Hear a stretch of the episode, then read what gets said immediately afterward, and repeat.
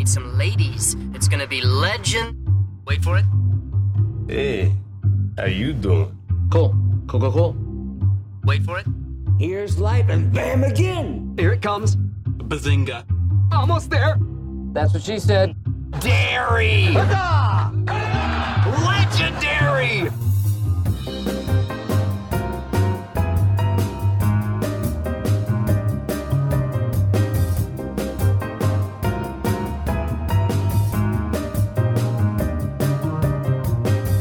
Всем привет! В эфире «Зануди Ален».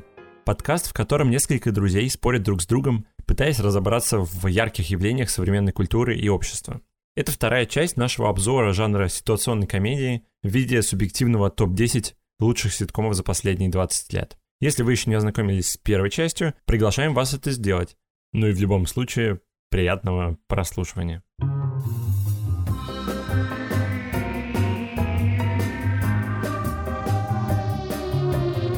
Следующее, пятое место, это сериал «Великая».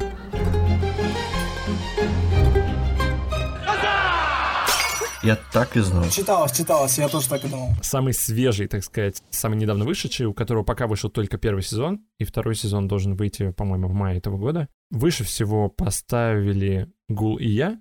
Гул даже выше меня. Там у нас идет седьмое, шестое, четвертое и третье. Ну, Артур, можешь начать. Тут нет никакой предвзятости, что это про русскую историю, снято не нами и так далее и тому подобное. Ну, просто мне такой жанр вообще не заходит, он не нравится. То есть а- Артур Саркисян, ты свой великорусский шовинизм отложил? Я его смотрел. отложил в дальний ящик, вот, и пришлось мне терпеть это. Просто на самом деле я не очень вижу над чем там угорать. Ну, как-то не люблю я такие исторические хери вне зависимости от того, где бы ни происходили события того или иного произведения. Поэтому у меня седьмое место. Но седьмое место, а не десятое, допустим, просто потому что это действительно офигенно сделанная вещь. Там прекрасные актеры, отличные костюмы, декорации, диалоги и так далее. Но это тебя просто не цепляет.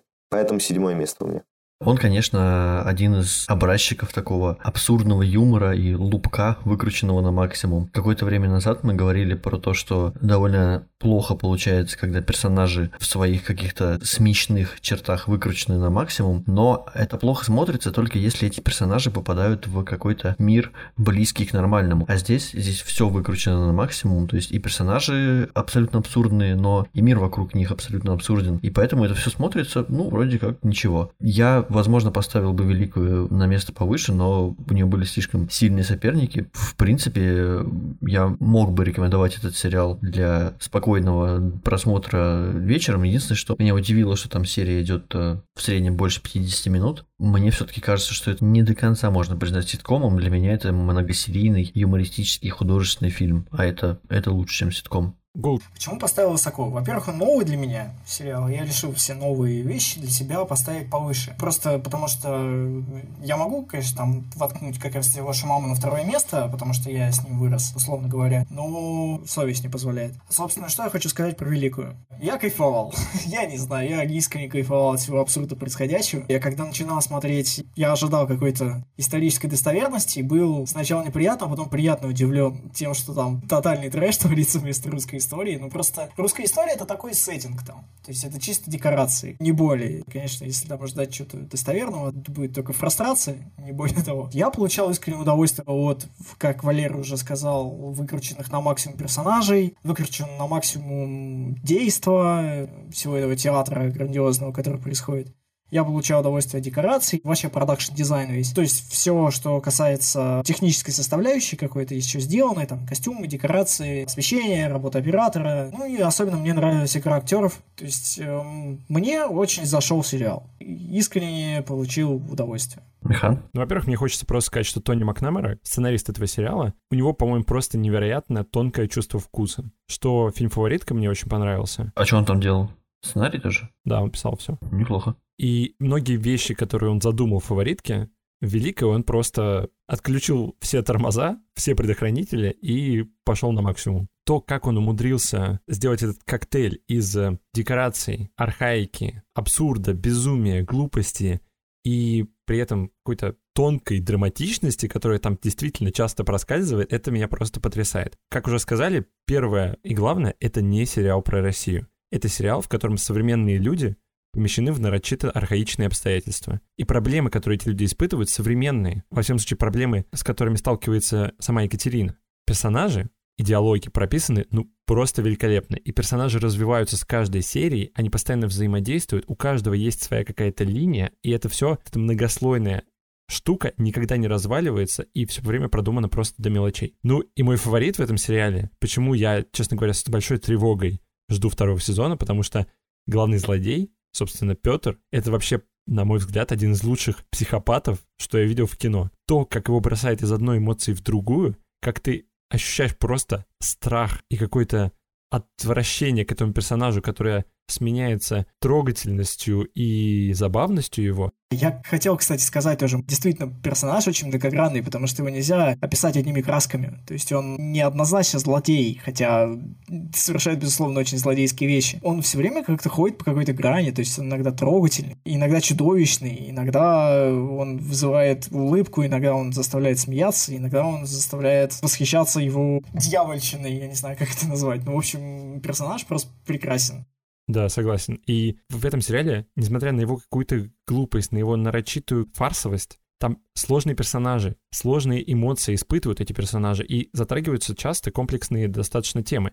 Ну и уровень исполнения, о котором уже сказали, великолепная игра, удивительная работа художника и настоящая кинематографическая съемка. Вот что мне хочется сказать, пока мы говорим о Великой, вот вы сказали, что это не совсем ситком, и на мой взгляд, ситком это, ну правда, если вы посмотрите I Love Lucy и потом посмотрите Теорию Большого Взрыва, последний сезон, покажется, что за 70 лет жанр далеко не ушел. Но думаю, что пора ему уже на покой, вот этой эстетичной камере, закадровому смеху и плоскости персонажей. И вот «Великая» — это для меня пример того, куда жанр может шагнуть дальше. Как-то в моей голове немного возникли параллели с фильмом Кинтадза. Потому что и там, и там дичайшие абсурдные персонажи в дичайших абсурдных условиях, но при этом ты на это смотришь, тебе а, смешно, и б, ты не испытываешь какого-то дискомфорта от происходящего, и б, как ты уже правильно заметил, Великая это не сериал про Россию, а это просто сериал, ну, про все. То есть первый слой это там про власть, про взаимодействие с ней, просто про жизнь человеческую и все остальное. И также есть похожие истории с трактовками Киндзадзы, что ее многие считают пародией на Советский Союз, хотя на самом деле это пародия на жизнь. И также Великую надо воспринимать не как пародию или лубок на Россию, а как какой-то вот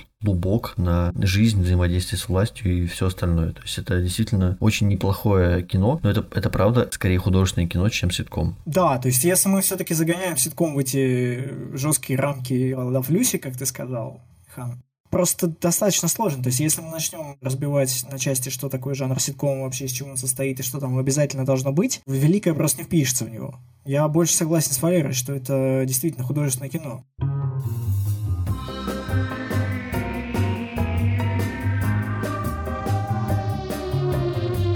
Мой guilty pleasure это... Нет, подожди, российское, так что постыдное да. удовольствие. Э, господа, мое постыдное удовольствие – это многосерийный телевизионный фильм «Воронины». Жестко, жестко. Хотя на самом деле не всегда постыдное, потому что, в принципе, каждый раз, такое случается не часто, но иногда случается, я в обществе товарищей говорю, что, ребята, а сериал Воронина не так уж плохо. И после этого, как в ситкомах, в меня летят, значит, помидоры и прочее все остальное. Тебя просто обливают дерьмом и выгоняют на мороз. Да, да, вот такой хуёвый день рождения. И так каждый год. Да. Ничего тебя Валера жизни не учит. Короче говоря, я действительно считаю сериал «Воронин» неплохим ситкомом, потому что, во-первых, в нем действительно есть смешные шутки. И вообще любая телекартина, в которой появляется Станислав Дужников, она не может не иметь какого-то фанчика в себе. Он просто органически смешной. Это братан его, который? Да, да. Там просто органически смешно подобранные актеры. Там нету злых шуток. И там в конце почти каждой серии есть не такой явно высказанный посыл и мораль, как это бывает, не знаю, в Саус-парке в конце серии или как это бывало в клинике, что вот сегодня мы узнали многое, например, нельзя бить детей и, и прочее. А там почти в каждой серии действительно есть какая-то история, которая чему-то учит, и как какой-то семейный ситком для просмотра он очень неплох, и при этом в нем действительно есть что-то местами смешное. Это очень такой добрый, душевный сериал, который можно посмотреть под пледом. Мы задавали эту рубрику как guilty pleasure, или иначе говоря, постыдное удовольствие, но мне абсолютно не постыдно за свою любовь к сериалу Воронины. Хэштег мне не стыдно. Да, я не боюсь сказать.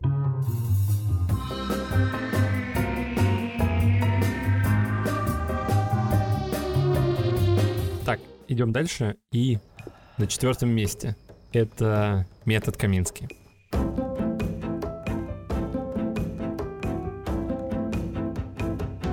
Ну, отлично. Ниже всего он у меня, аж на девятом месте. Ничего себе. Ух, елки-палки. Выше всего он у Гула и Артура. На самом деле, так низко расположен, потому что я пытался в этом топе быть объективным и оценивал сериалы по, в том числе, значимости этих сериалов как социальных феноменов. Поэтому та же теория Большого Взрыва ушла, например, выше. И британский офис, которые, может быть, мне понравились меньше, чисто субъективно. Но «Метод Каминский» — это, правда, очень приятный сериал.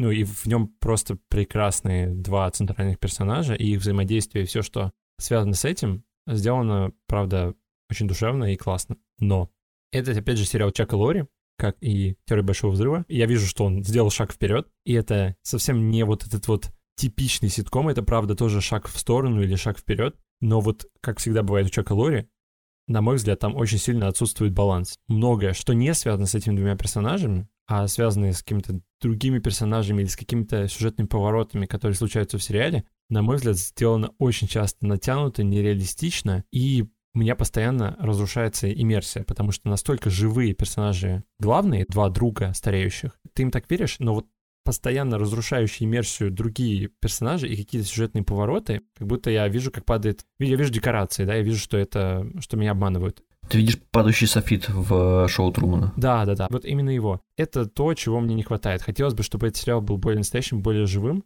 и я ему больше верил. Это вот, наверное, единственная моя претензия к нему, а так это просто замечательный сериал на несколько вечеров. Вот я как раз смотрю его сейчас и получаю большое удовольствие. Я немного дополню. Я очень люблю этот сериал. Помимо того, что мне действительно легко и приятно его смотреть, хотелось бы отметить два момента. Первый момент — это мне очень нравится музыка в нем. Мне кажется, это один из лучших вообще образчиков. Она очень простая. Там нет каких-то запоминающихся джинглов и так далее, но она очень красивая. Я даже ее отдельно искал и переслушивал мелодии, которые играют там. Ну, в основном ты действительно все сказал. Не совсем согласен с тобой по поводу плохих второстепенных персонажей, но, возможно, я... Извини, меня просто дико бесит. Это Кто? Кто? Лиса. Ну, которая подруга этого главгероя. Ой, блин, у меня включилась Яндекс Алиса.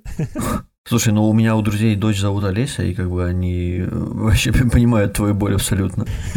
Ну, в общем, по-моему, просто ей затыкают сюжетные дыры. У них абсолютно нереалистичные и неживые взаимоотношения с самим Сэнди Камински. По-моему, она еще просто плохо играет. А ее довольно много. И вот каждый раз меня это просто боль доставляет, каждое ее появление в кадре. Окей, я понимаю. Здесь, мне кажется, твоя претензия, она очень похожа на мою претензию, которая была в теории Большого Взрыва. То есть, если тебя что-то бесит, это Зарубина, она вот прям бесит.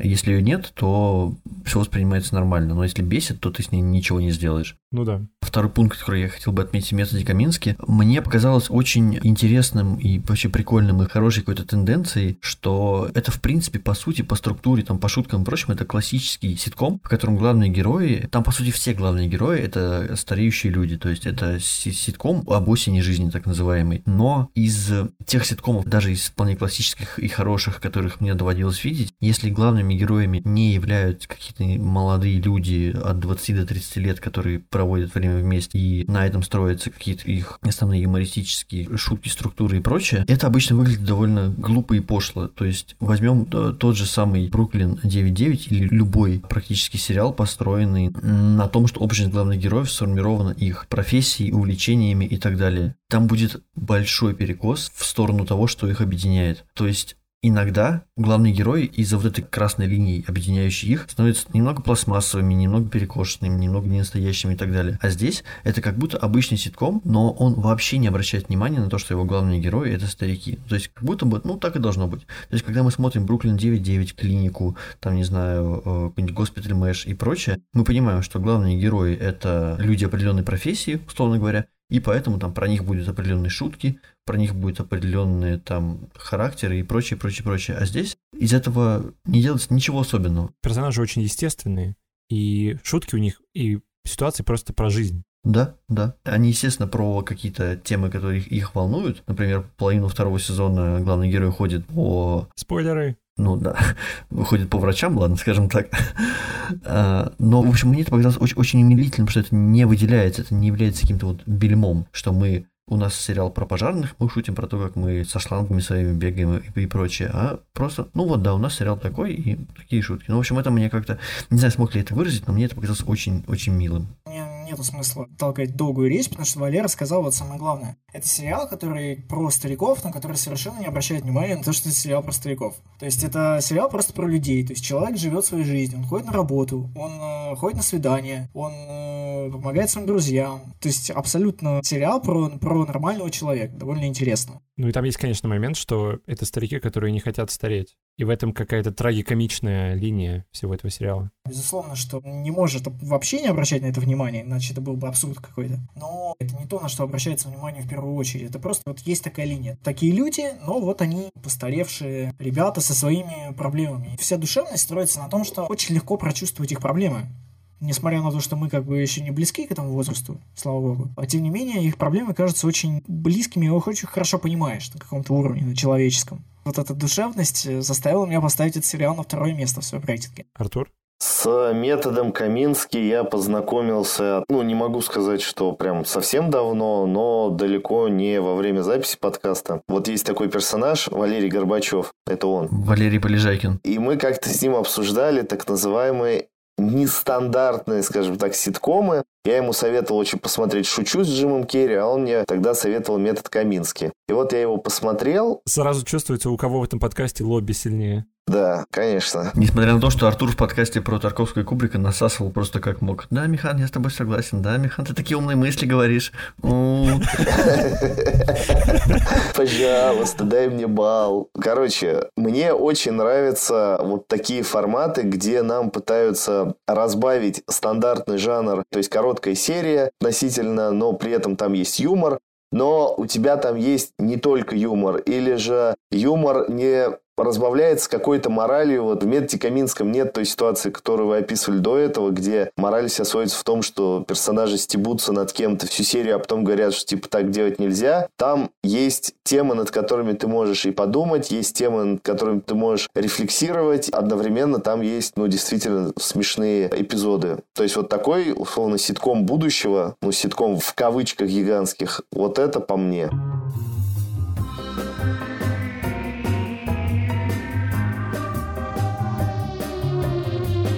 Если мы говорим о российском сериале, который я смотрел и который мне нравился, да и нравится, это сериал «Кухня».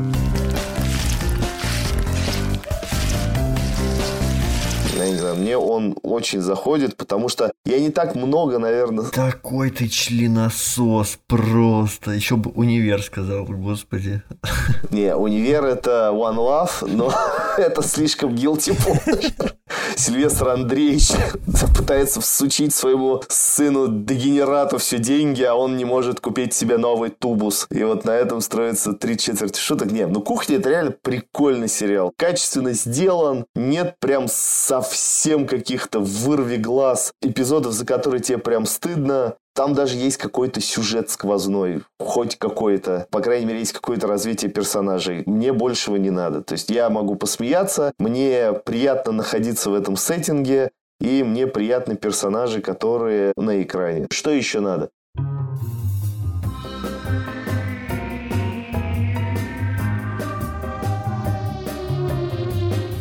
Мы подошли к призовой тройке. И на третьем месте, кто бы вы думали, сериал «Друзья».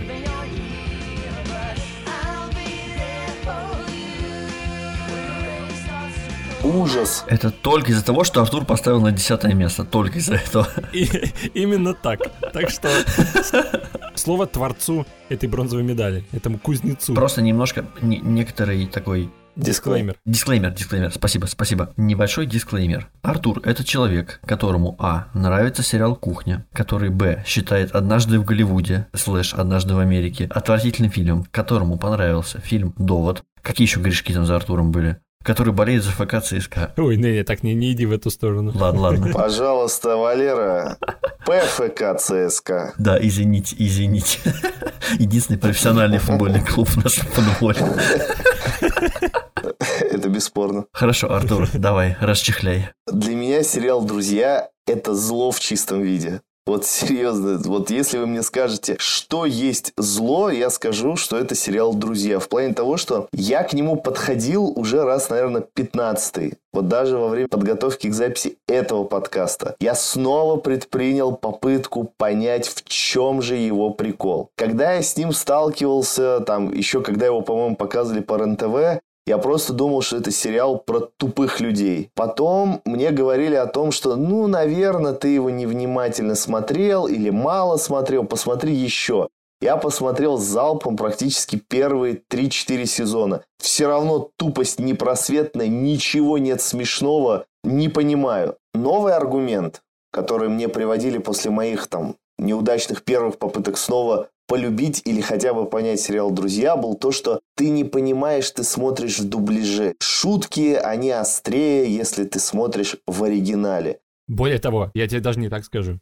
В них просто появляется смысл. Да, ну окей, я принял этот аргумент, потому что я искренне пытался разобраться, что со мной не так. Ну что со мной не так? Все любят друзей, все писаются от них, там, я не знаю, квизы устраивают, а я вообще не понимаю. И я посмотрел еще 15 где-то, 20 серий на языке оригинала с субтитрами. Все равно ну, никак вообще. Сейчас уже, когда мы к подкасту готовились, я не понимаю. Это максимально тупорылые ситуации, в которые попадают максимально тупорылые люди. Причем я смотрел, уже даже когда я отчаялся, я смотрел кусками... Ну, то есть ты как будто смотришь сериал про своих друзей. Да, условно. И я главная звезда там. Я это Джоуи, потому что Джоуи же зовут самого тупого из них. Или Рос. Кто из них тупее? Мне казалось, что Джоуи тупее. А тупого у Джоуи? Самый тупорылый персонаж в истории всех ситкомов. Я отчаивался, я брал кусками, я вырывал из разных сезонов серии и пытался, ну, может, там что-то я поймаю. Они просто становятся еще тупее. Одно и то же, одно и то же, как они пытаются там все друг с другом там перетрахались в какой-то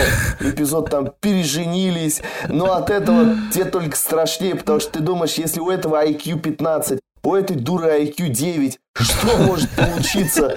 Это просто, если когда-нибудь человечество... Вот, Артур, а ты селекционер.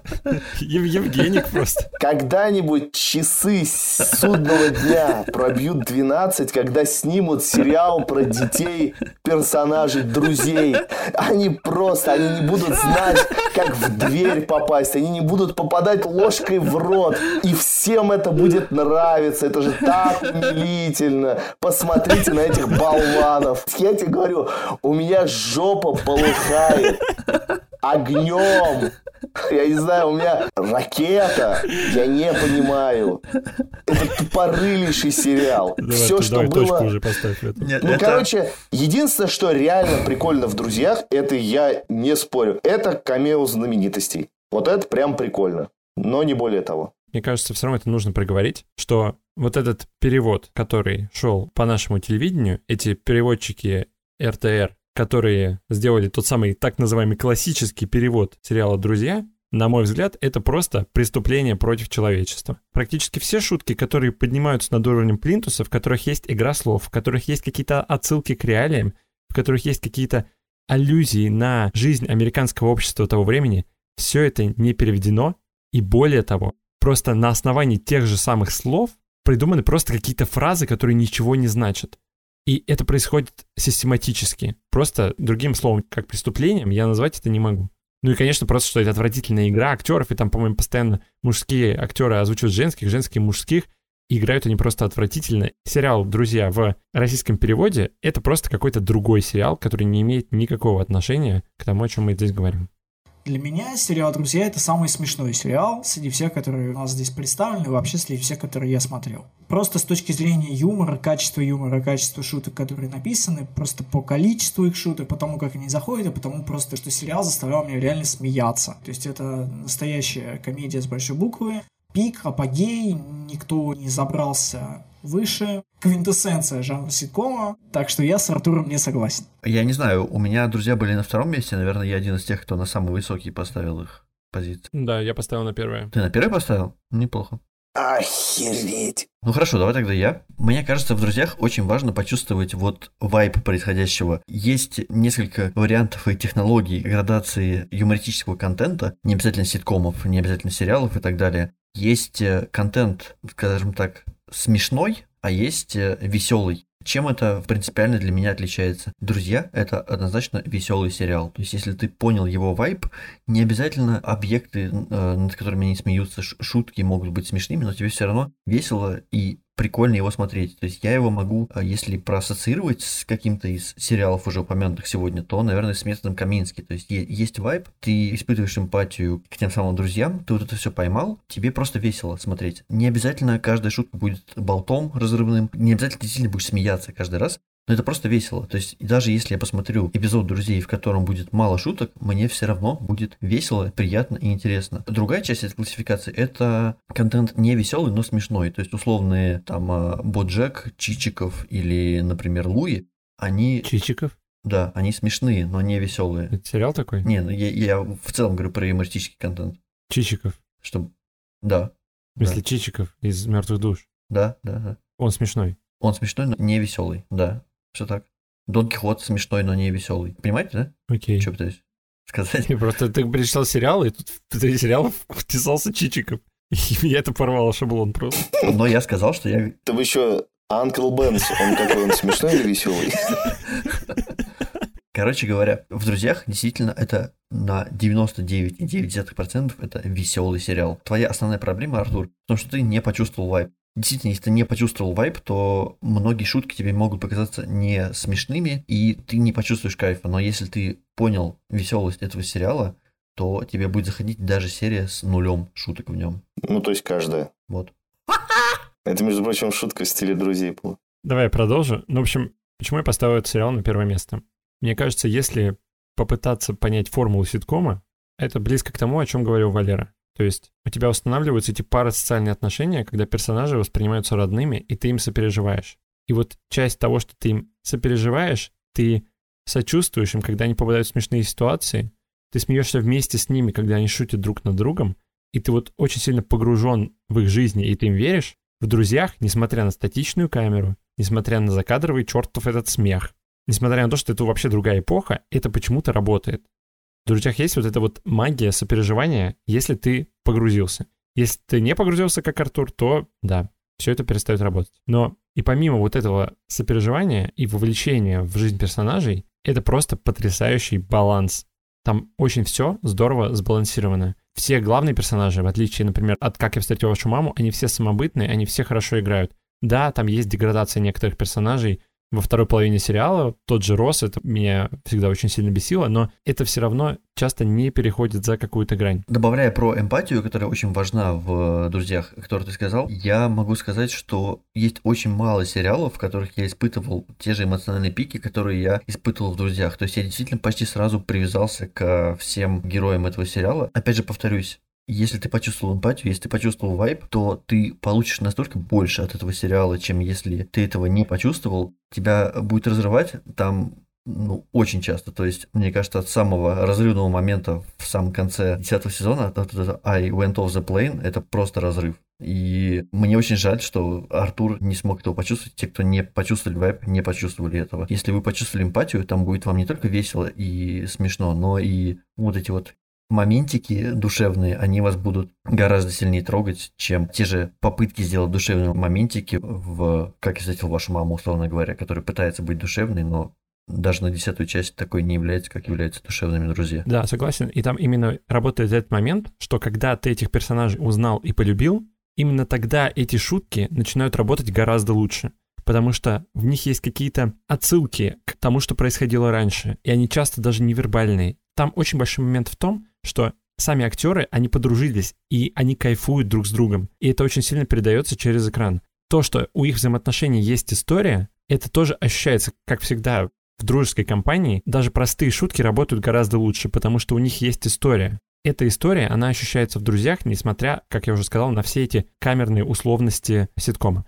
Ну и помимо этого, другая вещь, это просто, на мой взгляд, я до сих пор удивляюсь изобилию работоспособности и таланту сценаристов.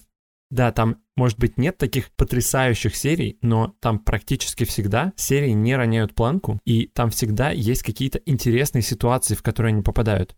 То есть вот мы говорили о тех же «Теории Большого Взрыва» и каких-то других классических ситкомах, даже методы Камински, для меня эти ситуации, они какие-то нежизненные, не работающие. А в «Друзьях», несмотря на эти там сотни серий, у них всегда есть три разные истории, а иногда и больше в каждой серии, почти всегда они какие-то жизненные и какие-то настоящие.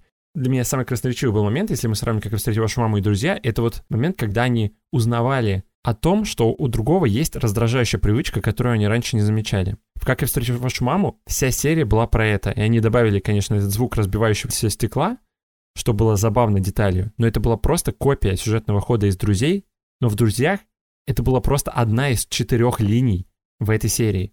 Это, это второй момент, вот просто это креативность сценаристов. И третий момент — это, на мой взгляд, гениальность кастинг-директора, потому что вот тут как раз эти все второстепенные, третьестепенные персонажи, они все работают. Эти там родители Роса и Моники, которые появляются четыре раза за сезон, ты им всегда веришь. И веришь всем этим дополнительным персонажам, из-за чего в «Друзьях» создается настоящий какой-то мир, которому ты веришь. И вот именно поэтому это, на мой взгляд, по вот формуле классического ситкома, это очень близко к идеалу. И если мы оцениваем все-таки 10 топ-ситкомов, друзей я не могу не поставить на первое место. Согласен, небольшое дополнение. Если понадобится на Voyager послать классическую серию ситкома, это как рекомендацию можете зачитать. Нет более классической серии ситкома, сделанных человечеством, чем, по-моему, 22 серия второго эпизода сериала «Друзья» The One with Two Parties. Просто даже если вы никогда не смотрели «Друзей», возьмите и посмотрите. Это самая классическая серия ситкома из всех, что может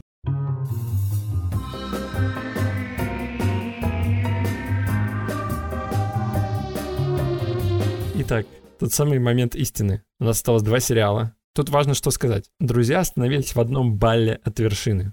И на вершине у нас два сериала. Поделили первое место, но у одного из этих двух сериалов два первых места. Поэтому он займет первое место, а другой второе. Справедливо. Поэтому на втором месте сериал Луи. У меня он на скромном десятом месте, поэтому я могу начать. Чего, серьезно? Ты ре...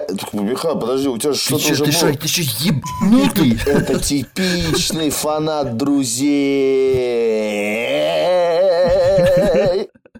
Ты чё, ты просто охуевший, по-моему. Какое десятое место? Ты вообще нормальный человек? Михан, я готов даже друзьям выше поставить. Да ты что творишь? Ладно, хорошо. Скажи свое охуенное мнение по поводу сериала Луи. Сериал Луи меня не удивил по двум причинам. Первое — это то, что, я не знаю, знаете ли вы сериал «Сайнфилд», но сериал Луи — это по форме просто новый сезон сериала «Сайнфилд». То есть в том сериале Джерри Сайнфилд это комик, он играет самого себя, с ним происходят различные ситкомовские ситуации, и это перемежается с его стендапом. И Луи Си Кей, по сути, спустя 20 лет сделал реинкарнацию этого сериала с поправкой на свои темы. То есть у Луи Си Кей есть этот персонаж, этот нелепый, некрасивый толстяк, полный отвратительных черт, и который в этой какой-то своей жалкости, слабости, часто трогательный, очень честен с собой и со своими зрителями, со своими слушателями. И вот эта честность — это самая сильная сторона сериала. И у этого сериала есть действительно несколько выдающихся серий, в которых он также исследует какие-то темы, какие-то жизненные ситуации. Ну вот на чем основывается стендап? На том, что комик берет какую-то жизненную ситуацию и раскрывает ее под новым для зрителя углом. И в сериале действительно это происходит. Но в этих отдельных единичных сериях. В остальных, на мой взгляд, в сериале вообще нет ничего самобытного, он меня не тронул и не зацепил. Мне действительно не очень близок персонаж Луиси Кея. Он говорит о вещах мне не близких, шутит на темы мне совершенно не близкие. Какие-то эти отдельные серии, да, они меня тронули, но во всем остальном, по-моему, тут просто нет ничего сверхвыдающегося. Это хорошо, но не больше. И для меня это не какой-то феномен, не какое-то уникальное событие, и в жанре ситком это не новое слово. Именно поэтому я и не поставил его высоко. Я хочу сказать, потому что мне сразу есть по пунктам, что тебе возразить. Возвращаясь к тому, о чем мы говорили некоторое время назад, про сериал «Офис американский», когда ты сказал, что ты нашел в нем довольно много э, во втором слое, про то, что это про одиночество и так далее, а мы с Гулом сказали, что это про злость и вообще про что-то плохое. То есть ты как бы нашел там что-то более глубокое, чем все остальные. Здесь обратная ситуация, мне кажется, ты не проник в глубину этого сериала. Ты сказал, что сериал Луи — это сериал, в котором перемежаются стендап-выступления Луи Си Кея и его какие-то жизненные ситуации, в основном ситкомовские. Ну, я не говорю, что ситуации ситкомовские. Ситуации ситкомовские были в Сайнфилде. А тут... Ну, ты сказал, что он наследует путь прямо. Да, я сказал, что он наследует по форме. Но я сказал, что темы, которые раскрываются в сериальных частях, Мгм. это темы стендапа Луи Си Кея, сделанные чуть более драматически. То есть, на мой взгляд, он говорит об этом в своем стендапе, но его стендап, он мета-стендап. Он говорит что-то, но посыл, который идет к зрителю, это не то, что он говорит, а как он об этом говорит, как он откровенно об этом говорит, как он о себе размышляет. И именно зритель, слушая и наблюдая Луиси Кея, делает какой-то вывод.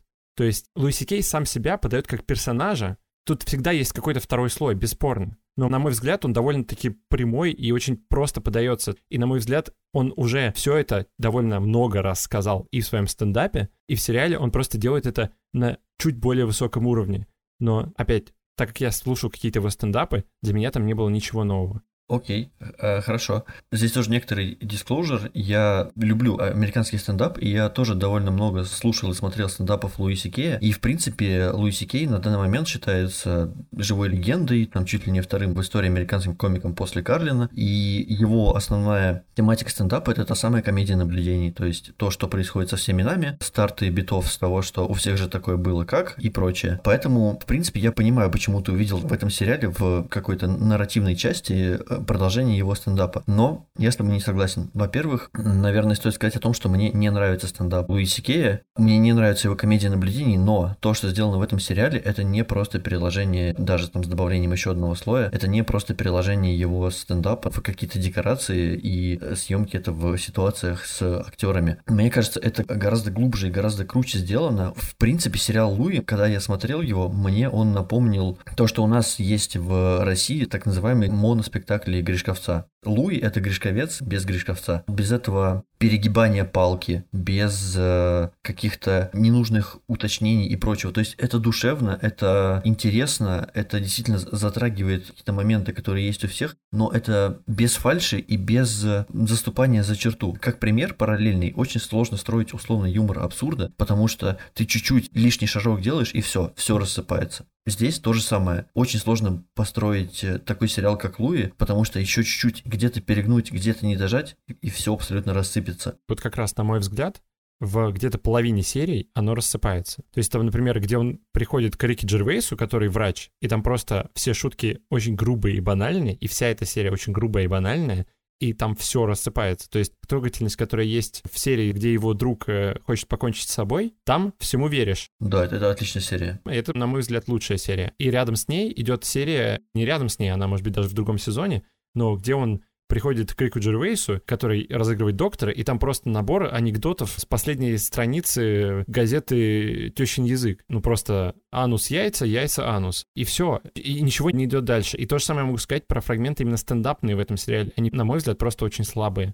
Фига себе, тещин язык. Заканчивая мою часть, я могу сказать, что, возможно, я просто был как-то восхищен теми сериями, которые я посмотрел сначала, и, возможно, действительно весь сериал посмотреть, там найдется много серий проходных, но если резюмировать вот очень коротко, мне Луи показался какой-то помесью Гришковца с Довлатовым, только если убрать все плохое, что есть у Довлатова и Гришковца, вот только лучшую выжимку оставить. И добавить анус и яйца. Да, я, я, анус и яйца... И... И, и мастурбацию. Короче, тебе просто не понравились шутки про анус и яйца, просто признайся. Ну, если их 70%, процентов, и они не смешные. Ну, ну окей, мы сказываемся в субъективность. Я сказал, почему не понравился. Я просто к тому, что я понял второе дно и второй посыл, и он мне понравился, просто для меня этого было недостаточно. Ну, в принципе, я полностью согласен с Валерой. Действительно, есть смешные заходы, есть и второй смысл. Просто отличный сериал, чтобы его можно было посмотреть, посмеяться, возможно, о чем-то задуматься. В путешествиях между жопой и яйцами, как Михан нам вкратце описал всю суть юмора этого сериала. Ну, мне очень заходит. Буквально чуть-чуть дополню. Для меня всегда очень важно, если в, в любом произведении, неважно, по ситком, книга, фильм и так далее, если я вижу какую-то искорку даже не гениальности, а таланта, а таланта Миранчука, вот если, я вижу какую-то искорку гениальности, это просто плюс 100 баллов. И я просто хочу сказать, что эпизод про друга, который хочет покончить с собой, без талантный человек не напишет. Вот это, короче, очень важно, что оно там есть. Вот это зерно. Да, я согласен. Гул. Я поставил сериал Луи у себя на первое место, потому что до этого я видел пару серий, но они- я бы не сказал, что они меня не впечатлили, просто как-то я не стал его смотреть и все. Я не знаю почему, но сейчас, когда я его смотрел, вот эти проблемы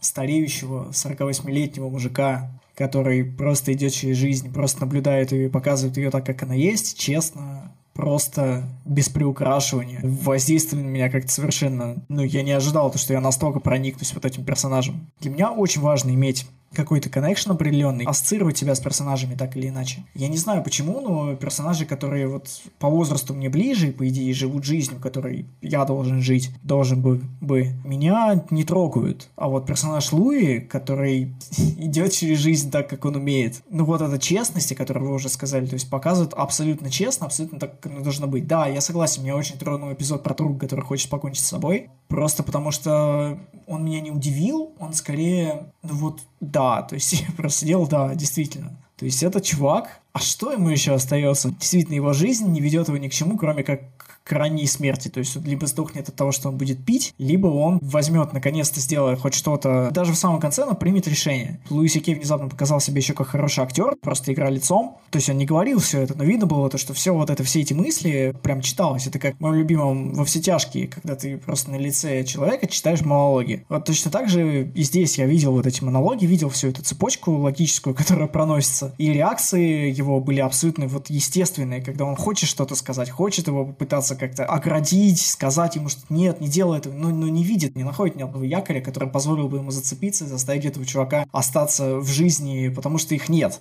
Ну, серия про Афганистан тоже. Вот это невероятная душевность, эта уточка, я, я не знаю. Абсолютно естественная реакция человека, который боится находиться в вот абсолютно опасном, действительно страшном месте, который смотрит на это глазами очень открытыми, то есть он как ребенок в какой-то степени. Ну, на мой взгляд, э, там же серия называется «Утенок», и он взял с собой утенка, но, по-моему, там как раз метафора в том, что сам Луиси Кей есть этот утенок. Угу. Мне скорее он напоминал вот ребенка, который с этим утенком взаимодействовал до этого. То есть он на все это смотрел такими глазами. Ну, то есть явно было то, что он не был готов к тому, что его там ждет, и он очень боялся. Но я, я не знаю, у меня просто не очень находятся слова для того, чтобы описать те эмоции, которые я испытывал, когда это смотрел. Катарсис, в общем. Это не то чтобы катарсис, я просто очень проникся к персонажу. Я давно не испытывал вот этого чувства, чтобы и я внезапно для себя осознал то, что 48-летний мужик, который комедиан, живет в Нью-Йорке, оказался мне так близок по духу, но вот он оказался. Да, я понимаю, что я смотрел серии, у которых самый высокий рейтинг на MDB, и, скорее всего, если я посмотрю остальные серии, то они меня разочаруют, ну или, во всяком случае, не воздействуют на меня так сильно. Но то, что я увидел, и то, как на меня воздействовал этот сериал из того, что я посмотрел, заставил меня поставить его на первое место, потому что он просто меня очень сильно зацепил.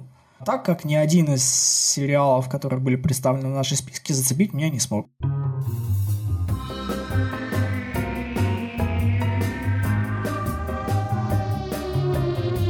Итак, первое место в нашем топе. Эпическая музыка.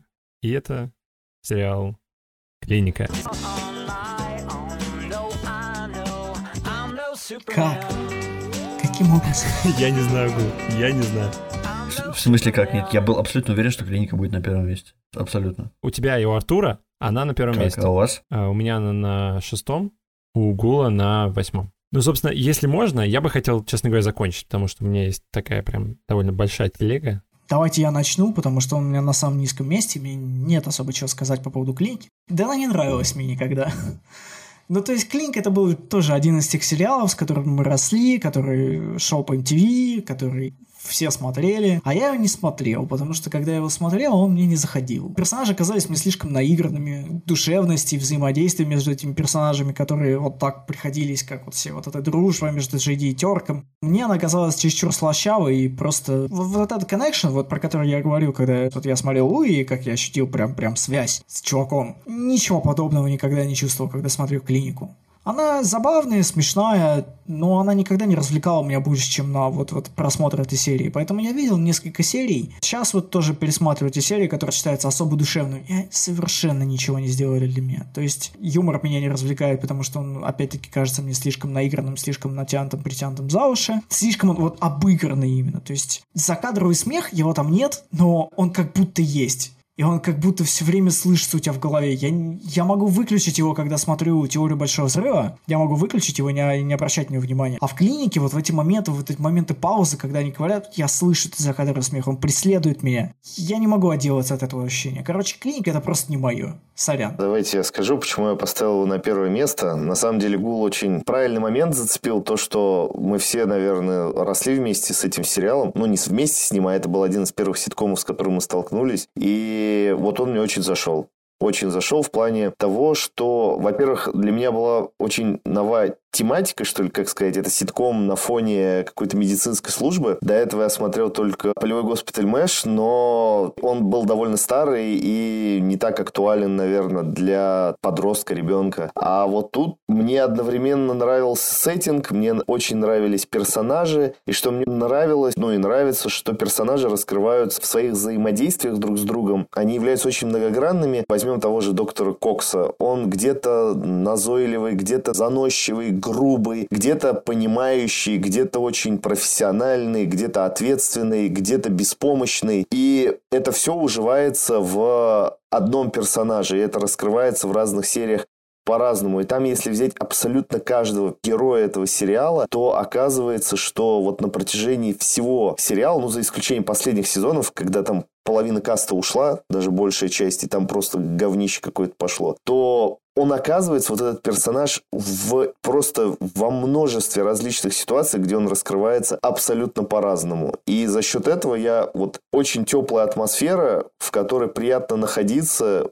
и там есть, конечно, некоторые серии, которые, опять же таки, заставляют тебя задуматься, где-то взгрустнуть, а где-то испытать теплую грусть, что ли, светлую. Как-то так. Я могу продолжить. Когда я составлял свой рейтинг э, сериалов, то я подумал, что на первом месте должен быть действительно идеальный сериал, идеальный ситком. Из представленного списка лучше ситкома, чем клиники, я не увидел. И я, в принципе, наверное, не могу представить лучшего ситкома, чем э, клиника. Даже, э, друзья, извините, но клиника лучший ситком. Во-первых, она действительно кажется мне смешной, но это, как мы уже сегодня выяснили, довольно субъективная тема, смешно или не смешно. Плюс мне всегда очень нравилась какая-то а, не, не то чтобы очень глубинная, но в клинике, безусловно, есть многослойность. Ситком в первую очередь должен смешить. То есть ты его включаешь, и тебе смешно. Если ты хочешь чуть-чуть глубже продвинуться, чуть-чуть глубже прочувствовать и так далее, какие-то сериалы могут тебе это дать, какие-то не могут. Клиника может тебе это дать. Клиника даст тебе и сопереживание персонажам, и взаимодействие между ними, и какие-то сюжетные ходы, и все прочее. То есть здесь это тоже есть, но очень важно, хочу еще раз отметить, что она в первую очередь очень смешная. Это раз. Во-вторых, как я упоминал в «Друзьях», если проникнешься эмпатией к персонажам, а мне кажется, в клинике очень просто проникнуться эмпатией к персонажам, и здесь она по структуре немного похожа с «Друзьями», я могу привести пример, когда, например, играешь в компьютерную игру «Футбольный менеджер», у тебя, когда игроки расставлены на поле, они, если часто друг с другом играют, между ними возникает линия. И чем чаще они друг с другом играют, чем чаще они взаимодействуют, и чем они лучше друг друга понимают, тем она толще и жирнее. Так вот, мне кажется, если бы такой граф делался из персонажей друзей или из персонажей клиники, между ними были бы максимально жирные линии. То есть любое взаимодействие практически любого персонажа с любым в клинике, оно очень сочное, у него есть бэкграунд, оно смешное, душевное и прочее. Поэтому практически любая сцена и любая линия, ты сопереживаешь, смеешься над ней и прочее. Ну и э, что касается каких-то душевных моментов, как для меня в «Друзьях» душевнейший момент это «I went off the plane», так и здесь это, ну, взять хотя бы серии, где у них умирают три пациента из трех, как э, Кокс спешил пересадить почку, из-за этого умер его друг. Но это просто вот так на скидку. Там огромное количество душевных моментов, с которых можно взять и пустить слезу. Поэтому в клинике, если мы выбираем ситком, в клинике есть все, даже идеальная концовка. Концовка клиники, как сериала, если мы убираем последний сезон, конечно, вот берем классическую клинику, первые 8 сезонов, концовка восьмого сезона идеальная концовка для большого ситкома, для большого пути. Я, в общем, рад, что клиника была в моей жизни и благодарен за это всем, кто приложил к этому руку. В общем, для начала хочется сказать, что вот как я ругался на перевод в «Друзьях», и вообще часто я бурчу о том, что вот, нужно смотреть все в оригинале, и англоязычные штуки только на английском, в клинике все совершенно наоборот. Есть ряд таких исключений, и клиника — это одно из них.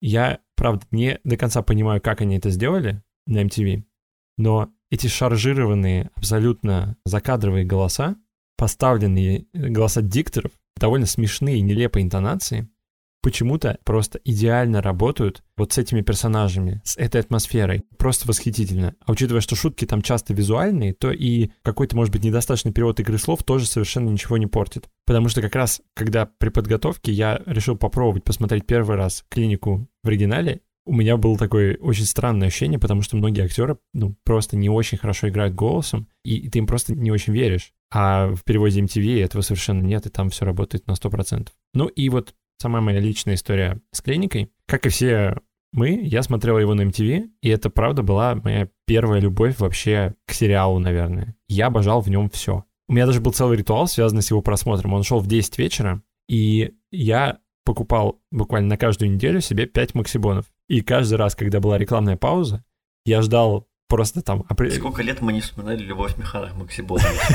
Даже удивительно, что мы столько эпизодов подкаста записали, и она первый раз всплывает. Да, учитывая нашу любовь к метафорам про еду. Да-да-да. Ну, в общем, это была целая штука. Я обожал клинику, я обожал Максибон, и вот каждый день в 22, там, 17 я ждал, когда закончится реклама, у меня уже был Максибон в руке, я открывал его и вот смотрел эту оставшиеся 10 минут, поедая Максибон, и был абсолютно счастлив. Я, правда, во многом ассоциировал себя с главным героем. Черт возьми, этот сериал даже сыграл какую-то, пусть и не очень большую роль в том, что я в итоге пошел учиться на медицинский. И когда я его смотрел, часто происходила такая ситуация. Мама заходила в комнату, чтобы что-то мне сказать или по своим делам, и каждый раз во время ее захода была какая-нибудь пошлая шутка. И у нее сложилось предвзятое мнение об этом сериале, и за это мнение мне было очень обидно. И вот лет в 20 я решил сесть и посмотреть сериал вместе с ней, чтобы показать, что там же есть изобретательные, тонкие, абсурдные шутки, есть глубина, есть лирика, есть переживания, связанные в том числе с профессией. И много чего вот другого, о чем сказал как-то хорошо и Валера, и Артур. Каково было мое удивление, когда мы не ушли дальше даже, по-моему, первого сезона, именно потому что меня стала спадать эта пелена влюбленности. Я увидел, что большая часть серии на самом деле довольно проходная. Эти пошлые однотипные шутки, которые на некоторых персонажах просто штампуются, типа, например, Теда и Тода, они есть в каждой серии. А действительно трогательные моменты есть там 2-3 раза за сезон. И при этом я очень не люблю, когда любой предмет искусства, фильм, сериал, держит меня за идиот. Причем мне очень понравились и метод Камински, и вот эти некоторые серии Луи. Настолько понравились, что поставил на десятое место. Ну, спокойно, спокойно. Ну, я... ладно, ладно, ладно. Я, я пытался соединить субъективный и объективный взгляд в топе. И вот то, о чем я говорил, в то, что я вижу в американском офисе, это когда демонстрируются какие-то вещи, но они не на первом плане. Если ты внимательно смотришь, ты их увидишь, оценишь и воспримешь. А в клинике тебе все просто объясняют. В каждый трогательный момент тебя в конце берет, и Джей просто объясняет как ребенку. И это классно. Я обожал это в 15 лет, но когда уже я потом пробовал пересматривать, я просто ощущаю, что сериал не воспринимает меня всерьез. Он мне все должен разжевать, а это не то, что меня как-то трогает. И я, я согласен. Это дикая субъективщина, то, что я говорю, и то, что говорю Валера, в этом много правды. Но вот, может быть, мы не прощаем грехи тем, кого любим. И клиника для меня это вот как девочка, в которую я был влюблен в 10 классе. И вот сейчас, вспоминая, что клинику, что эту девочку, или встречаясь с ними в интернете, я думаю, да что же я в ней нашел? Ведь на самом деле ничего тут особенного такого и нет. Ну, в общем, вот поэтому я клинику и поставил совсем не так высоко, как мог бы. Это скилл, который нужно нарабатывать на самом деле. То есть, если вы в какой-то момент научаетесь погрузиться в то же самое состояние, ментально, эмоционально, в котором вы были тогда, когда смотрели это, тогда вы можете снова получать удовольствие от этих вещей. Я, допустим, долго тоже с этим воевал, но в какой-то момент у меня стало получаться. И сейчас пересматриваю многие вещи, которые я там смотрел, любил когда-то, давным-давно. У меня получается получить, там, словить сначала ностальгию, а потом даже то же самое удовольствие, которое я тогда испытывал. Угу. Ну и, может быть, просто нужно учиться прощать им их неидеальность.